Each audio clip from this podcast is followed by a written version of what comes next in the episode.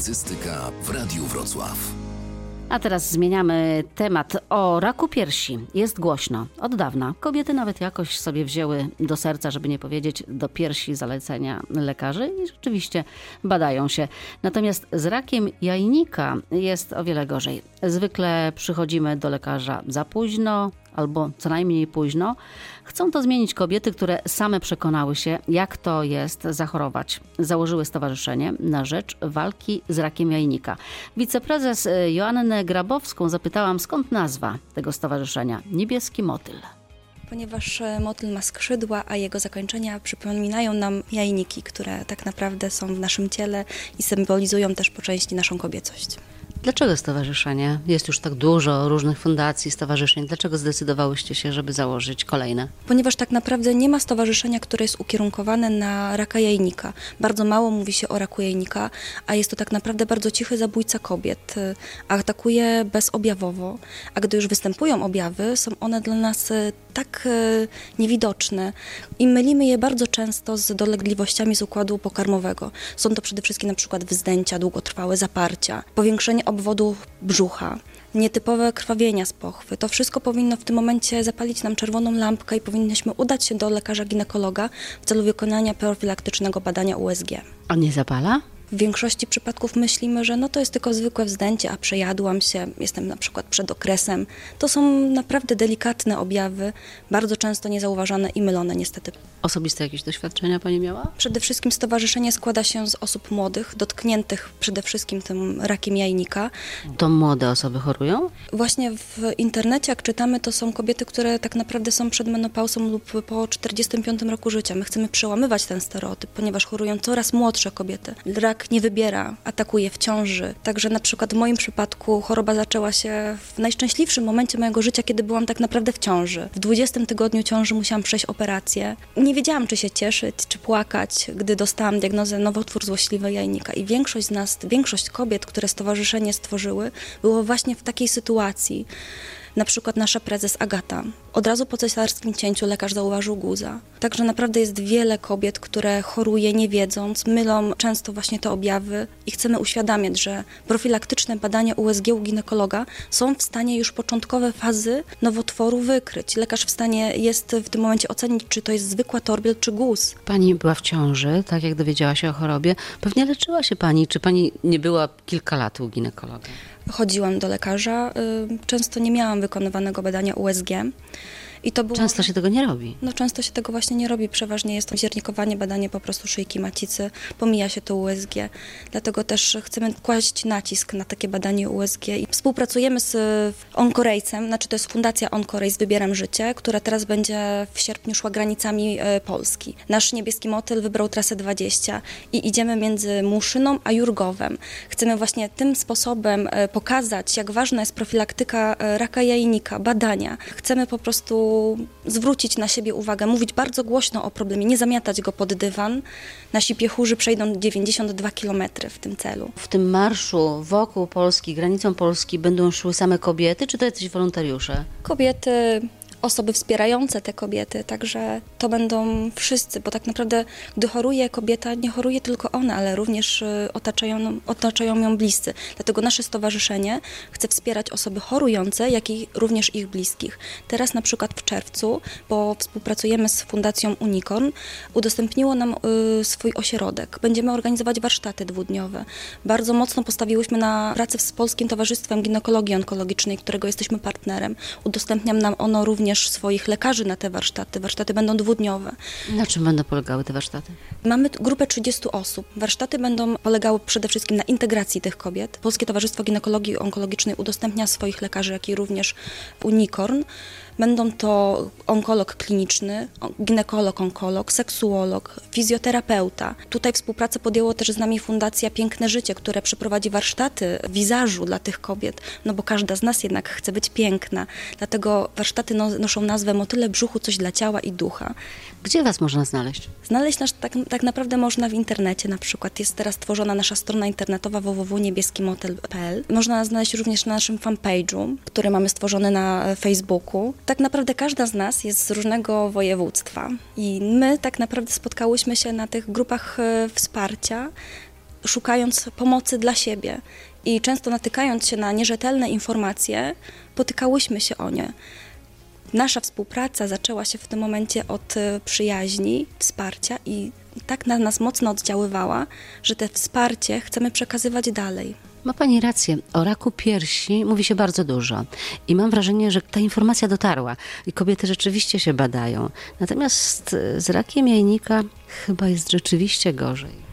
No niestety tak, to jest, y, jajnika nie dotkniemy, nie zobaczymy go. Tak naprawdę tylko wizyta u ginekologa jest w stanie ocenić, czy jajnik y, już się może powiększa, czy coś się na nim tworzy. Przeświadczenie właśnie, że rak jajnika dotyka osoby starsze przed menopauzą jest właśnie wtedy, kiedy tak naprawdę kobieta przestaje miesiączkować, już idzie do tego lekarza. Y, lekarz przede wszystkim bada, czy ten jajnik się na przykład nie powiększa. Ale powiem pani gorzej, kobiety jak przestają miesiączkować, przestają chodzić do ginekologa. I to jest na przykład bardzo duży błąd, z tego względu, że należy się badać. Badamy swój samochód co roku, prawda? Chodzimy na te przeglądy techniczne. Ale są obowiązkowe. No i nasze badania powinny też również takie być. Powinnyśmy chodzić przynajmniej raz do roku na takie badanie. Cytologia, USG, mamografia, lekarz w tym momencie, kiedy na przykład widzi, że coś się dzieje złego w organizmie, jest w stanie nas skierować na kolejne badania, tomografię komputerową, rezonans magnetyczny. To, co, o czym pani mówi, to rzeczywiście działa w praktyce, to nie jest taka teoria, bo z tym dostępem do leczenia różnie bywa. Mamy teraz zieloną kartę, która otworzyła wielu kobietom dojście do lekarza, przede wszystkim dojście bez kolejki. Weźmy przykład e, szpitala na ulicy Kamińskiego.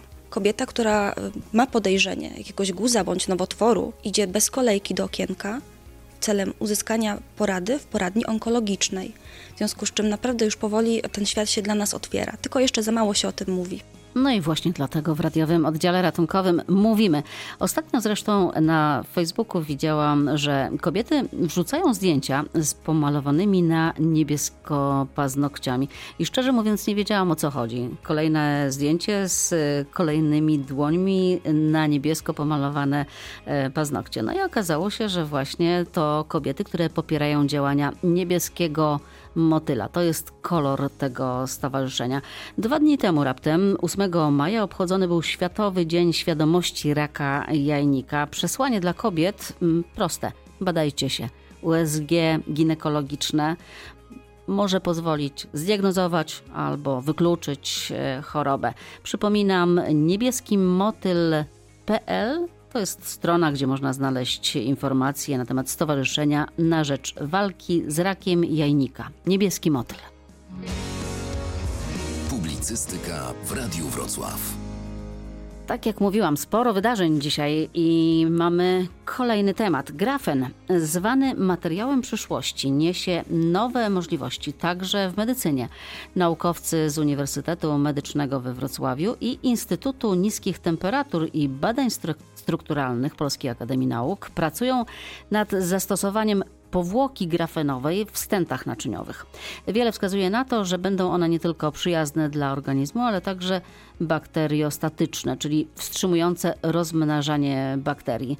Projekt jest już na wstępnym etapie i już został doceniony na międzynarodowych targach w Paryżu, gdzie właśnie zdobył brązowy medal. O badaniach, wynikach i nagrodzie rozmawiałam z doktorem Dariuszem Białym z Uniwersytetu Medycznego we Wrocławiu. Za pomysł na zastosowanie powłoki grafenowej jako powłoki medycznej czyli powłoki, która ma funkcjonować na przykład w ciele człowieka i zapobiegać odrzutowi, czy zapobiegać wykrzepianiu krwi, ich zastosowaniach medycznych, w których mamy nie do końca jeszcze biokompatybilne materiały. Grafen jest to węgiel, jedna warstwa atomów węgla, która ma różne zastosowania.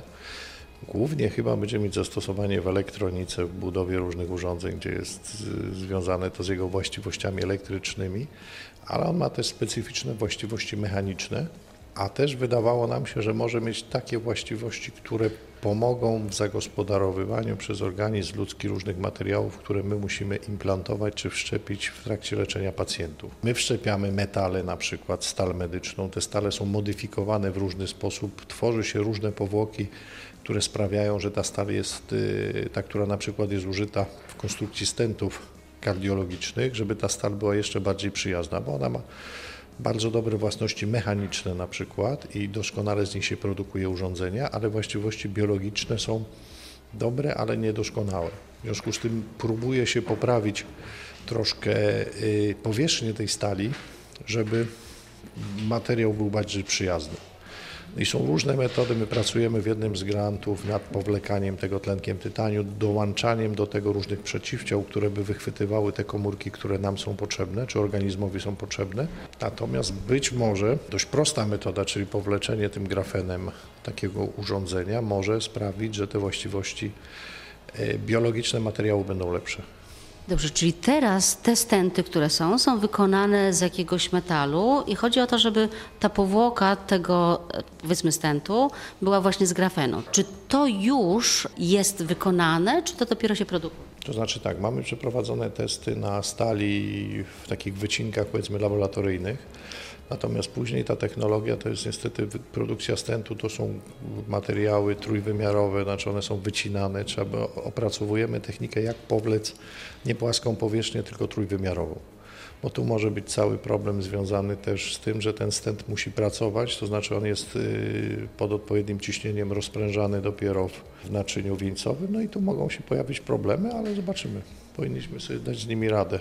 Pierwotne nakładanie grafenu to, to jest przeklejanie tak zwanego plastra grafenu na płaskie powierzchnie. I to jest prosta dość metoda, którą się da zrobić. E, wymyśliliśmy sobie, że komórki, skoro kobiety tak lubią diamenty, a grafen to jest prawie diament, tylko o, o jeden poziom niżej. Znaczy ten sam. Bo on jest bardzo twardy, tak? Tak, on jest bardzo twardy, ale to jest też jedna warstwa atomów po prostu. To, to, to nie są warstwy, które my stosujemy, które z punktu widzenia atomowego są bardzo grube, tylko to jest cieniutka warstwa o bardzo dobrych parametrach, jeśli mechanicznych na przykład, ale też bardzo dobrych parametrach izolacyjnych, czyli izolacyjnych w sensie odizolowania tego urządzenia od, od na przykład krwi. I teraz jeśli okaże się, że te komórki bardzo lubią węgiel, a to jest składnik naszego organizmu w dużym procencie, może się okazać, że, że to będzie jedna z metod, której, które może nam pomóc w różnych urządzeniach. Myśmy zaczęli od kardiologii, bo tym się zajmujemy i te konstrukcje powiedzmy są bardzo wymyślne i specyficzne, no ale tych zastosowań, w których można by użyć grafenu jako też na przykład konstrukcyjnej warstwy jest bardzo dużo. Są cewniki, które są wykonane z tworzyw sztucznych, które też mają określone parametry, które muszą być długo wszczepione, być może to by poprawiło ich i parametry mechaniczne, ale też biokompatybilność może nie, nie, byłyby tak infekowane często. Także tych zastosowań wydaje się być dużo, a potem gdzieś tam być może też jako przewodnik udałoby się go zastosować, czyli y, elektrody, które są, które są wszczepialne, być może uda się zrobić je dużo cieńsze na przykład i dużo bardziej wytrzymałe. No. Na jakim etapie są te badania? Myśmy podeszli do tego tak, jak się bada materiał medyczny, czyli najpierw robi się testy na komórkach, sprawdza, czy ten materiał, czy, czy te komórki polubią ten materiał bo to jest ta pierwsza, pierwszy efekt, który będziemy widzieć, jeśli komórki będą chciały rosnąć, albo będą rosnąć lepiej, co by było dla nas dobre i te komórki, które chcemy jeszcze. Jeśli będą rosnąć na tym materiale pokrytym grafenem, to znaczy, że tam, że pomysł jest dobry, trzeba go dalej weryfikować. A wprowadzenie produktu medycznego, no to są mnóstwo, mnóstwo badań, które trzeba przejść po kolei, które kończy się potem jeszcze badaniem na, na dużych zwierzętach i tak dalej. Także droga długa, natomiast wydaje się, że Kierunek chyba jest dobry. Kiedy trwają te badania wobec tego? Kiedy można się spodziewać tego, że to wejdzie do szpitali, że po prostu pacjenci będą mieli wszczepiane takie właśnie elementy pokryte tym grafenem? Wejście do szpitali to są lata. Lata. Mamy no teraz technologie, nad którymi pracowaliśmy powiedzmy 10 lat temu, one wchodzą gdzieś teraz do, do ogólnego użytku, natomiast my jesteśmy na etapie takim, że mamy zgłoszenie patentowe, mamy wstępne badania biologiczne. No i teraz jak wszystko rozbije, zaczyna się to rozbijać o pieniądze, bo musimy zdobyć środki, środki na dalsze badania, bo te badania są bardzo drogie. Bardzo drogie, sam materiał jest drogi, dużo badań biologicznych trzeba wykonać, sama rejestracja produktu medycznego to jest potężny proces i logistyczny, i badawczy. Jak długo to trwa? To może trwać kilka lat. Ale już od jak dawna tym pan się zajmuje? Od dwóch lat. Dwa lata, bo, bo to też było pierwsze, skąd wziąć grafen, z kim. Znaleźliśmy, bo pracujemy z Instytutem Niskich Temperatur Badań Strukturalnych Polskiej Akademii Nauk. Dlaczego właśnie z nimi? Tam są specjaliści, którzy zajmują się tymi materiałami, także grupa profesora Stręka, profesor Chreniak i tak dalej, z nimi, z nimi no, dyskutując o różnych rzeczach, bo często się spotykamy i, i wymieniamy swoje poglądy na temat różnych badań, które możemy razem robić, doszliśmy do wniosku, że ta droga może być dość ciekawa i dla nich, bo, bo zajmują się materiałem, który w zakresie ich zainteresowań i dla nas, bo bo, bo, bo może się okazać, że znaleźliśmy jakieś nowe zastosowanie dla tego materiału. A być może zrobimy jeszcze jakieś modyfikacje, bo, bo w czasie badań różne rzeczy wychodzą i może się pokazać zupełnie inny kierunek niż nam się wydaje. W praktyce jeszcze te badania wykonywane są gdzie? Tu w szpitalu czy w instytucie? Y, badamy próbki stali pokryte grafenem, czyli ten proces pokrywania, pokrywania odbywa się w instytucie, a badania biologiczne w zespole powiedzmy nagrodzonym i patentowym jest też grupa profesora Woźniaka z farmakologii, tam są robione badania biologiczne. To są hodowle komórkowe, czyli pracujemy nad hodowlami, które standardowo używa się przy, przy tego typu badaniach. Teraz pracowaliśmy ze śródbonkiem. Śródbonek naczyniowy, czyli to, co ta bariera, która oddziela krew od, yy, no, od reszty ciała, powiedzmy. Dla pana śródbłonek naczyniowy to jest po prostu normalna rzecz codziennie na śniadanie, nie? Także nie ma, nie ma problemu. A ja próbuję sobie wyobrazić, jak to badanie wygląda. Yy, mamy płytkę hodowlaną, w której hoduje się te komórki. Do tej płytki wsadzamy naszą próbkę i próbkę, do której porównujemy i patrzymy, jak te komórki się zachowują.